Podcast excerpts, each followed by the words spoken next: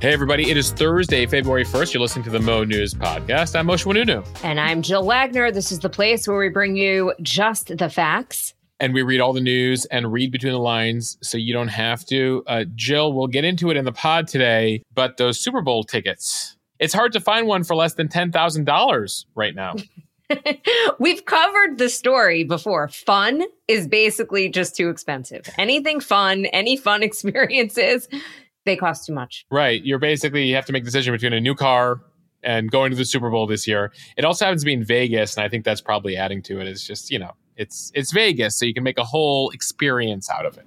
Which actually means probably double the ticket price because there are only ways to lose money in Vegas, as much as we all would like to believe that we can come away winning money in that city. All right, Mosheh, let's get to some news here. A fiery hearing on Capitol Hill. Tech CEOs testifying about what they are doing or not doing to keep kids safe online. And what one senator made Mark Zuckerberg do in the middle of the hearing. Jill, I've covered hearings on Capitol Hill for 20 years. I have never seen this before. A warning from the head of the FBI about Chinese hackers looking to hit critical U.S. infrastructure. To Ukraine, a rift between Ukraine's president and his top military leader as we near two years since Russia invaded. And it comes as Ukraine running out of ammunition. Here in the U.S., a new bill in Congress calls for creating children's savings accounts from birth. And Mosheh, some data from the CDC finds that premature birth rates rose double digits in the past 10 years. In lighter news, how $1,000 a night for a hotel room has become the new normal. So that trip to Vegas is getting even more expensive, Jill. Correct. And are you ready for it? Tickets for this year's Super Bowl, the highest on record. Plus, Mosheh has on this day in history. On this day in history, Jill, a certain band asked America, Do you have the time to listen to me whine? Mosheh, I have no idea what you're talking about. oh, Jill, you're a product of the 90s. You're going to be smacking yourself. By I'm going to be mad podcast. at myself. You're going to be so mad. Yeah. Okay, let's start with that heated hearing on Capitol Hill. Big tech CEOs facing some tough questions from lawmakers about what they are doing or not doing to keep kids safe online. Some of the issues sexually explicit images of children online, bullying, child abuse, drug deaths linked to the social media platforms, many of which resulted in deaths. The heads of Meta, TikTok, Snapchat, Discord, and X, which is the new name for Twitter, testified before the Senate Judiciary Committee on Wednesday. And in the audience were families of kids who lost their lives because of things that happened online. For example, a mother whose son died from a pill that was laced with fentanyl ordered on Snapchat. Others whose children were subject to cyberbullying, developed eating disorders, and took their own lives after online harassment. Now, perhaps the most powerful moment at the urging of Missouri Republican Senator Josh Hawley, Meta CEO Mark Zuckerberg stood up and apologized to the families that were gathered in the hearing room, many of whom were holding photos of their kids. We're going to play a clip from that hearing now. Zuckerberg, just to mention, not wearing a microphone, so it's a little bit hard to hear what he's saying. Let me ask you this there's families of victims here today. Have you apologized to the victims? Would you like to do so now? Well, they're here. You're on national television. Would you like now to apologize to the victims who have been harmed by your product? Show them the pictures. Would you like to apologize for what you've done to these good people? I, I, am sorry for everything that you've all been No one should have to go through the things that your families have, have suffered.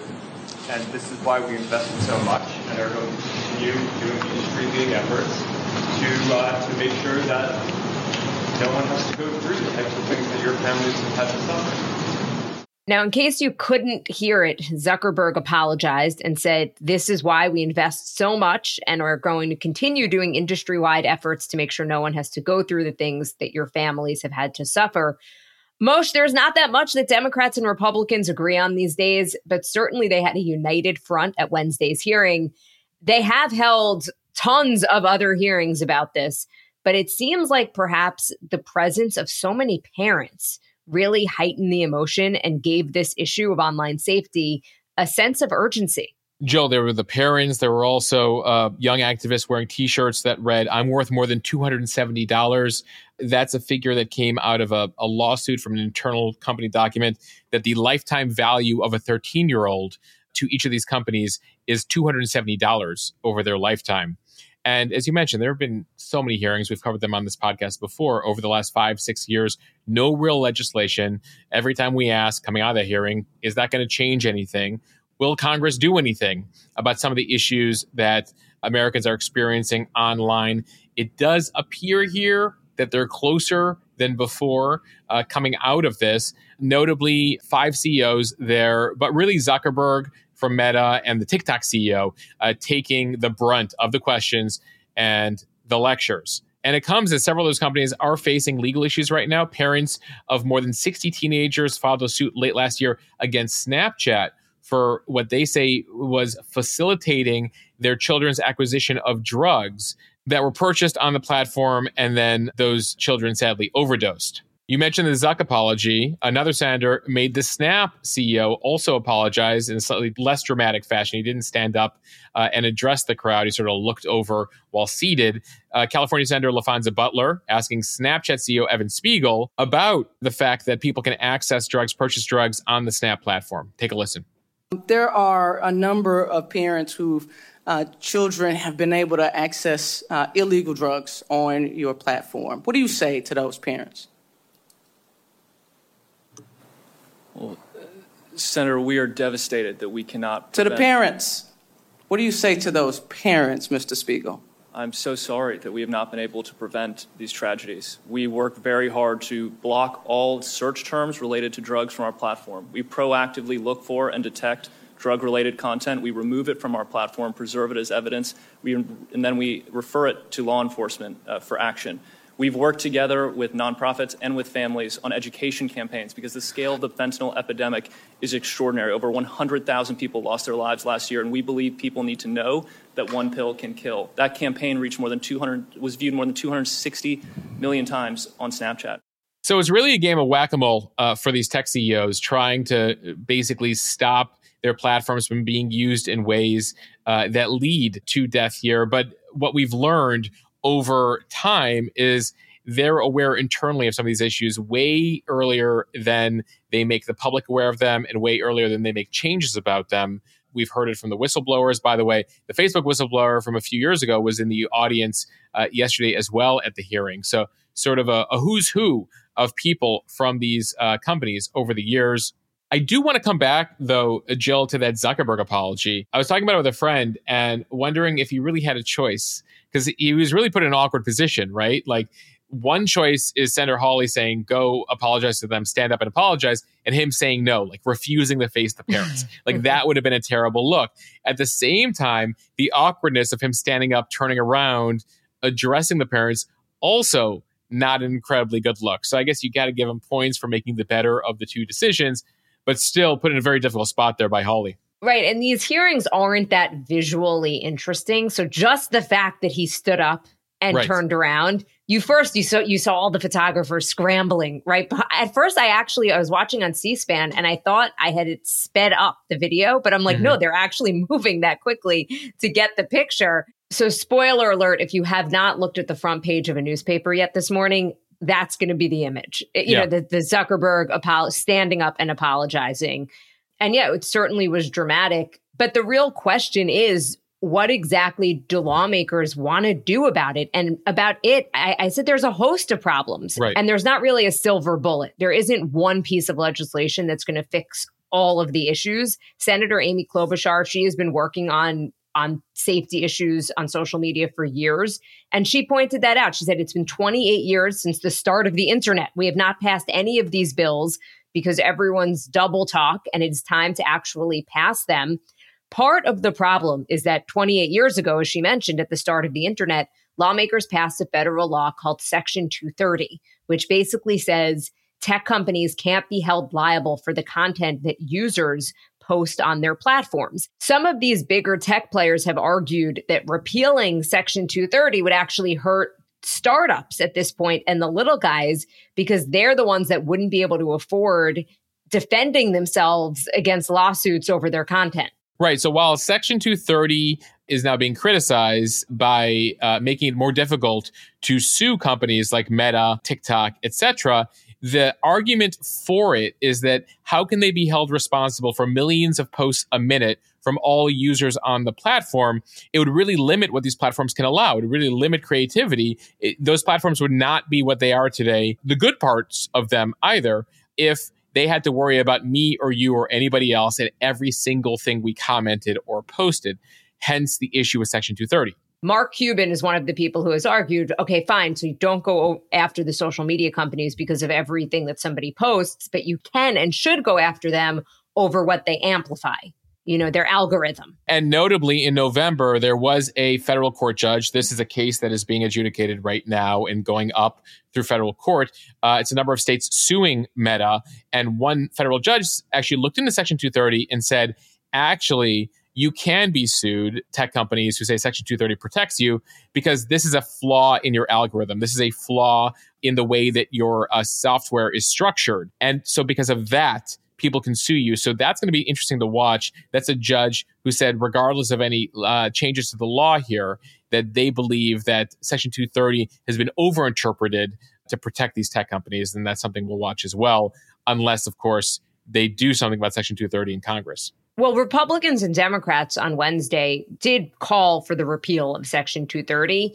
And there are a number of different bills besides for that that are being considered right now. One of them is called the Kids Online Safety Act or KOSA that would require online services take reasonable measures to prevent harm. So everything from harassment to predatory marketing. Yeah, so this is co sponsored by a few Republicans, a few Democrats. As we said, one of the few issues in Washington that the two sides seem to agree on would also require the services to turn on the highest privacy and safety settings by default for users under 18. I think uh, during the hearing yesterday, we heard from Snapchat, who said that only 10% of parents actually turn on uh, safety settings for their kids. So that's been something Meta and others have been saying. Hey, we have all these things available. It's just that they're either difficult to use or parents aren't able to get around to changing them or the kids get around them in some way. That said, KOSA, which seems to have some momentum here, is opposed by the ACLU and other free speech groups, saying it's far too vague. It would not be a solution. And so uh, there's definitely some opposition here. Snap supports it. Interestingly, Meta and TikTok oppose KOSA. There are a handful of other bills being considered right now. Senator Dick Durbin, a Democrat from Illinois, has one called the Stop CSAM Act. This is about protecting children suffering from abuse and mistreatment. Uh, it supports victims, increases accountability and transparency for online platforms. And then, of course, there's a lot happening on the state level, similar to what we've seen with gun safety and other issues. When Congress doesn't get involved, states try to do things state by state. The challenge there is that forces the platform to go to one new standard based on what one state does because they can't, you know, have different forms of Facebook and Instagram for 50 different states. So uh, that's again one of the challenges here. But we'll see. It's an election year, so Congress doesn't tend to get much done in election years. But if they're actually as passionate as they acted in that hearing yesterday, Jill, I would think they would follow up with some serious attempt um, at legislating here. All right, plenty of news ahead, but first, a quick word from our sponsor this week, Factor Meals. We are definitely pressed for time in my house and still want to eat healthy and nutritious. So that is why we are so excited about Factor, America's number one ready to eat meal delivery service. They can help you fuel up fast for breakfast, lunch, and dinner with chef prepared, dietitian approved, ready to eat meals delivered straight to your door. I have been loving them lately. I grab them from the fridge, I heat them up, and they are legit delicious. They're not like frozen grocery store dinners or lunches. I've been eating them for lunch, and I feel Mosh like luxurious eating like this warm, delicious lunch when normally I'm just grabbing what's ever in my pantry. Um, plus, you get to skip the extra trip to the grocery store and all the chopping, prepping, and cleaning up while still getting the flavor and nutritional quality that you need. Factor's fresh, never frozen meals are ready in just two minutes. So all you've got to do is heat and enjoy. You can choose from over 35 weekly meals. It's flexible for your schedule. Get as many or as few as you need by choosing six to 18 meals per week. Plus, you could pause or reschedule your deliveries anytime.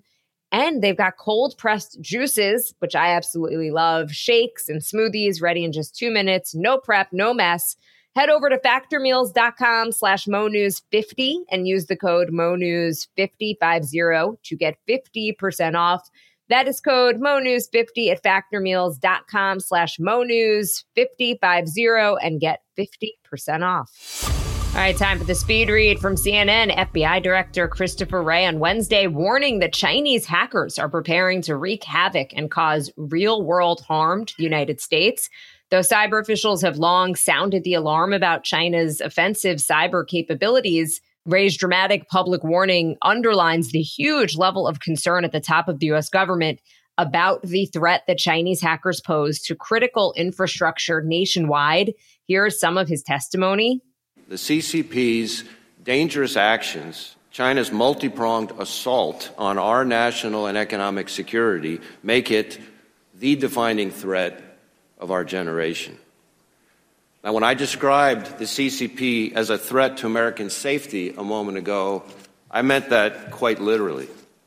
There has been far too little public focus on the fact that PRC hackers are targeting our critical infrastructure, our water treatment plants, our electrical grid, our oil and natural gas pipelines, our transportation systems, and the risk that poses to every American requires our attention now.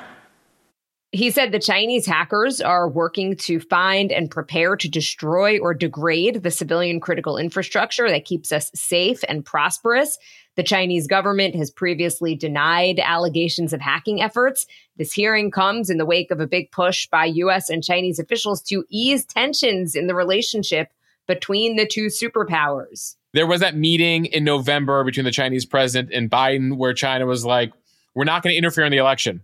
And Biden's like, thank you for that. But it's less about elections here and more about Chinese hackers getting into other parts of US infrastructure. We're talking about water treatment plants, electrical grids, oil and natural gas pipelines, transportation systems, a whole variety of systems, many of them owned primarily by private companies. So that makes it more challenging for the government to protect it because ultimately it's on these companies to create their own defenses, some better than others, some who still allow their employees to use password one, two, three as their passwords, making it easy for hackers, of course. So it wasn't just Wray. We also had leaders from the US Cybersecurity and Infrastructure Security Agency testifying yesterday. One of them saying the truth is that Chinese cyber actors have taken advantage of very basic flaws in our technology. We have made it easy for them.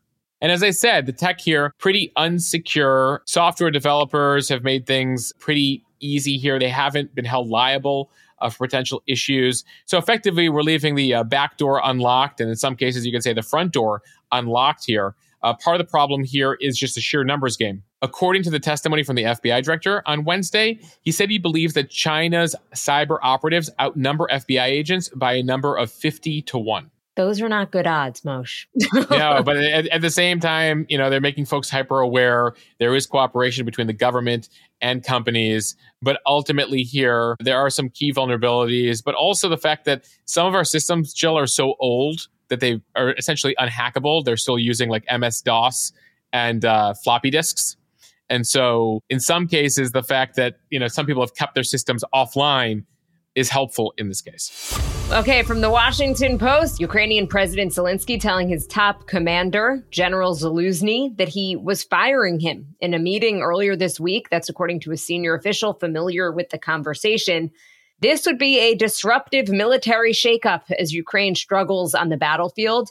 Zaluzhny remaining in his post for now, but a formal presidential decree is expected nearly two years into Russia's invasion. And as Moscow's forces appear to be gaining ground in some parts of the front, Zelensky's spokesperson denying the firing. It's far from clear that any new commander will be able to improve Ukraine's difficult situation on the battlefield without significantly more forces and weapons. Zaluzhny's popularity, both within the military and among ordinary citizens, makes his removal a political gamble for Zelensky. And it also poses strategic risks at a time when Russia has intensified its attacks and Western security assistance for Ukraine has slowed. We've been reporting here about how American funding for Ukraine has basically dried up, and any additional money is basically being caught up in politics here. But tension between the men had been building for months. Last year's highly anticipated Ukrainian counteroffensive using soldiers trained by NATO allies and with Western weapons and equipment didn't do as much as hoped. They reclaimed very little territory, falling far short of expectations. Yeah, and part of the reason Zaluzhny and his American counterparts disagreed sharply over tactics, uh, he ignored U.S. advice to concentrate his forces uh, in a specific area, which he believed would have caused higher casualties. So he spread them out, and it meant in some cases they took back, you know, less than a mile of territory along the 600 plus mile battle line. In the conversation on Monday, Zelensky told Zaluzhny that Ukrainians have grown tired of the war and that the country's international backers have also slowed military assistance. So maybe a new commander will help here. Zaluzhny has proposed mobilizing close to half a million troops. Zelensky has said that is impractical, given, among other things, a lack of uniforms, guns, training, uh, and other potential challenges related to recruitment here. And it comes as Zelensky's realized that he's also lacking money here, lacking the funds to pay for new conscripts. So it's not clear who will replace Zaluzhny here. Uh, keep in mind, Zaluzhny is also incredibly popular uh, and has been seen as a rival to Zelensky, who we've told you postponed, canceled elections this year uh, due to the state of emergency in Ukraine. So some people are looking at the pure politics of it, saying he's basically knocking out a rival here uh, who could unseat him at some point. And so as we enter 2024 here, a lot of challenges uh, for Ukraine as we enter soon enough later this month, the third year of the war. And sticking with Ukraine from Bloomberg, Ukraine's warning its allies that it's facing a critical shortage of artillery shells, with Russia deploying three times as much firepower on the front lines each day. Switching gears here from CBS News, preterm and early term births in the United States have increased from 2014 to 2022, putting babies at risk. This is according to some new data from the CDC. That data shows that the preterm birth rate, meaning delivery before 37 completed weeks of pregnancy, rose 12% during that time period, while early term birth rates, that's at 37 to 38 weeks, rose by 20%. And this is compared to full term births, which are those delivered at 39 to 40 weeks. Researchers found that rates of preterm birth increased by about 2% each year. Black mothers were almost twice as likely as white mothers to give birth before babies reached full term. And women older than 40 had a greater risk of preterm birth compared with women aged 20 to 29. The report says that births delivered preterm are at the greatest risk of adverse outcomes, uh, but the risk is also elevated for early term compared with full term births. Now, while some of the increase is due to early induction and early C sections, uh, the trends of those have actually been going down in recent years, according uh, to this report. Now, as to the why here, stress has been shown to be correlated to preterm births, indicating that the social and economic stressors that are believed to drive many preterm births could be worsening. Another reason behind the increase is that women are having babies at an older age, which raises the risk of preterm births. Though they did see an increase here across all age groups. So they're also factoring in here increased rates in this country of obesity, high blood pressure, and diabetes all of those conditions can lead to preterm births, uh, and there are complications, of course, associated with obesity. Now, while obesity doesn't cause early births, it does at times lead to preeclampsia, which does cause early birth. From CNBC, building wealth could feel like a struggle for today's younger generations who grapple with student loan balances and high home prices. But now a new bill introduced in Congress looks to make it so that wealth creation starts from birth. The proposal is called 401 Kids Savings Act. It's led by a group of Democratic senators. The plan calls for providing savings accounts for every child in the U.S. on state 529 college savings platforms which would be managed by state treasurers. Accounts would be established for kids under the age of 18 and for newborns. More than 80% of young adults ages 18 to 24 had less than $20,000 in wealth, according to a report about this proposal.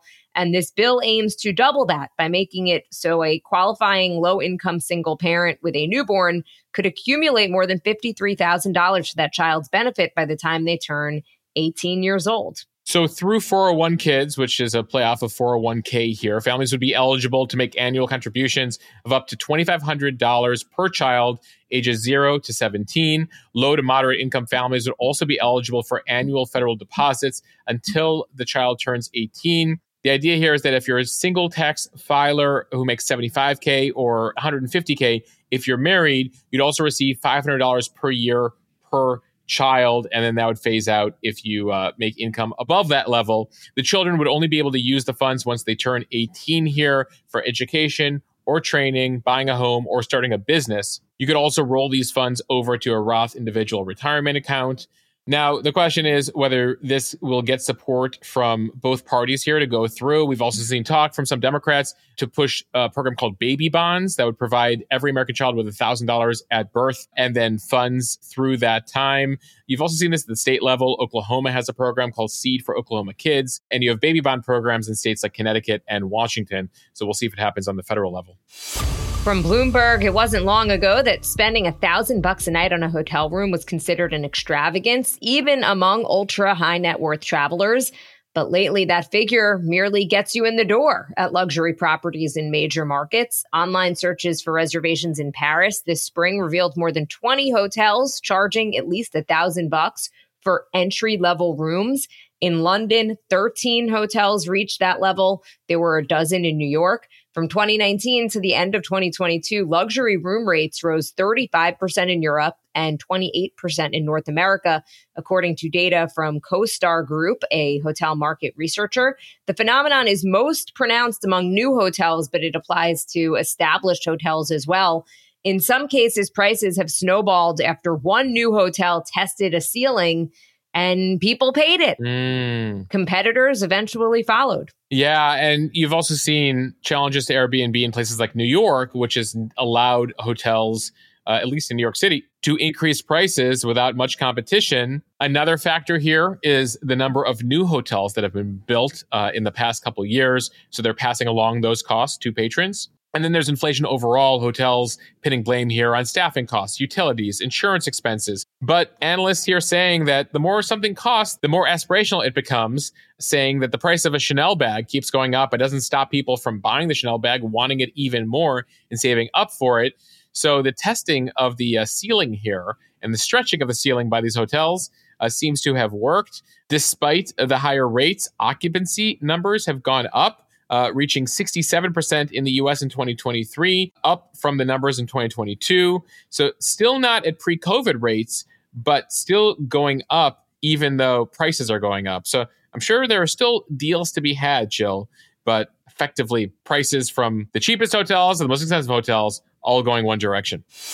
And speaking of things that are just too expensive to even do. From CNN, ticket prices for this year's Super Bowl matchup between the Kansas City Chiefs and San Francisco 49ers is shaping up to be the most expensive Super Bowl on record, according to TickPick. The average price hovering around $9,800, so almost 10,000 bucks. That is 70% more expensive than last year's big game. The current cheapest price for this year's game is $8,188. That is more than 50% more expensive than the cheapest ticket price last year. Defending Super Bowl champs, the Chiefs are headed to the big game for the fourth time in five years. The last time they faced the 49ers in the Super Bowl was in 2020 when the Chiefs mounted a comeback and were victorious. The 2020 game was previously the most expensive Super Bowl on record. All right, Joe, I'm on StubHub right now, and you know we're looking for the cheapest ticket, which is around seven thousand, eight thousand dollars right now. Uh, the most expensive tickets, by the way, if you want a really pretty good view, someone is trying to sell their tickets on StubHub, section C110 at 95K a pop. So $200,000 for two tickets to the Super Bowl. Unclear if they'll get it, but clearly people are stretching the limits uh, here for how much they can get for the big game. Of course, there's the game itself San Francisco, Kansas City, Taylor Swift, Usher uh, halftime show. But of course, it's also happening in Las Vegas uh, which is a big factor here, they say, in the record high demand. It's turning the location here of a three hour game into a full week of festivities. We know there's no shortage of things to do in Vegas. Vegas has also slowly become a sports capital in the US. It held a Formula One race in the city in November. Now, if you're trying to play the odds here, ticket prices do sometimes decline as the game gets closer, as resellers look to offload their seats here, especially those $95,000 a pop tickets there that I just mentioned. But don't look for a bargain, they say. Uh, they have done an analysis of some recent Super Bowls. And while prices could come down a tiny, a smidge over the next week and a half, in some recent matchups, they haven't seen any significant decreases in prices. So basically, what you see now is what you're going to get. A reminder: Super Bowl 58 takes place Sunday, February 11th. Kickoff happens around 6:30 p.m. Eastern time. But Jill, I imagine even if you can't get tickets to the game itself, it might be fun if you're into it to go to Vegas uh, and enjoy kind of being part of it without actually entering the stadium itself. Kind of like when I was a student at Michigan and I would go to a tailgating party, but I Yeah. wouldn't actually go to the football game. Yeah, yeah, go tailgate at the Super Bowl. So it's still based on what we just told you, probably going to still cost you a couple thousand dollars. All right, now time for On This Day in History. On this day in 1884, the first portion of the Oxford English Dictionary, uh, considered the most comprehensive and accurate dictionary of the English language, was published. Now, the first section here was 352 pages, and it basically covered A through Ant, A N T. It sold only 4,000 copies. It actually took them more than 30 years to get to Z, to get through all the words of Z. Finally, by late 1928, you could get a full edition of the Oxford Dictionary from A to Z. It makes sense, though, that they only were able to sell 4,000 copies of the A through Ant dictionary there that first go around. All right, fast forward to the 20th century. On this day in 1982, Late Night with David Letterman premiered with Bill Murray as the first guest over there on NBC. Letterman, known for his more eccentric uh, tricks and segments, including the uh, top 10 list. And on this day in 2003, while returning to Earth from its mission, U.S. Space Shuttle Columbia broke up catastrophically at an altitude of about 40 miles over Texas, killing all seven crew members aboard. We end here with a bit of music history. On this day in 1992,